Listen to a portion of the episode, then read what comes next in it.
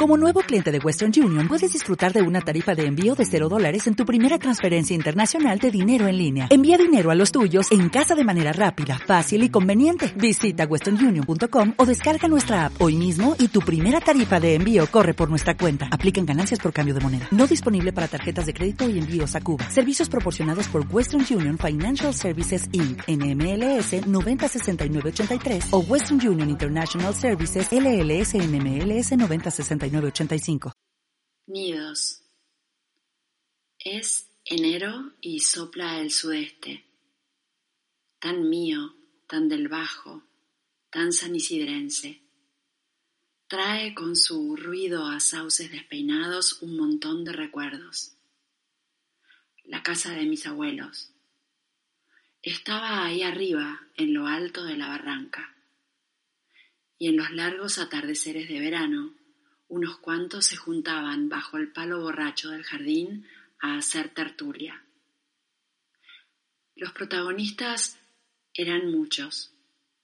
Un gran banco de hierro, las clivias naranjas bajo dos enormes casorinas, una estrelicia puntiaguda, mi abuelo regando, mi abuelo yendo y viniendo del mueble bar a preparar tragos, el círculo de lajas que lastimaban si te caías, mi abuela Lela, los nietos y los mosquitos, una espiral que no servía para nada, mis tías y tíos, mi tía abuela Manena, algún pariente de otro pariente, Arturo, un amigo estrafalario de mi abuelo tan solterón como Manena. Todos hablaban gritando, costumbre de mi familia paterna, y a las voces se la llevaba el viento. Nadie escuchaba a nadie, solo a un tío loco igual a Don Quijote que no paraba de hacer reír a todos con sus tonterías. Creo que tomaban Campari, y Gancia, y whisky, y las tertulias duraban desde el momento en que se ponía el sol hasta que la noche se llenaba de estrellas. El sudeste empezaba a soplar en el exacto momento en que oscurecía, y por arte de magia aplacaba el canto estridente de las chicharras, que no habían parado en todo el día.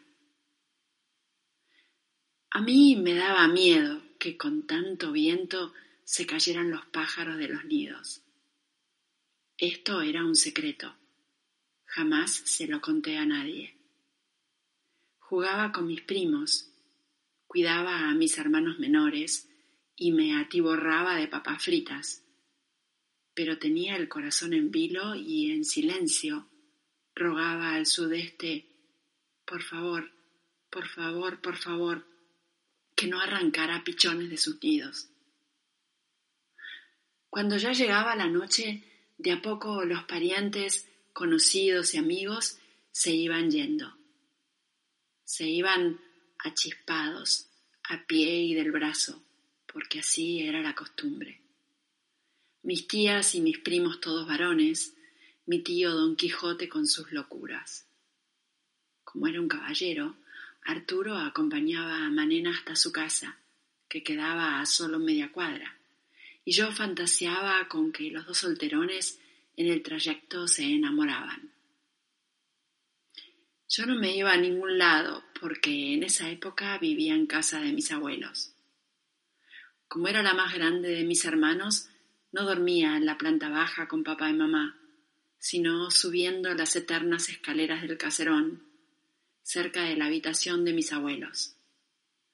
Mamá me acompañaba a mi cuarto, me decía que sueñes con los angelitos y se iba enseguida. Entonces me quedaba sola, lejos del mundo conocido. Tenía mucho miedo.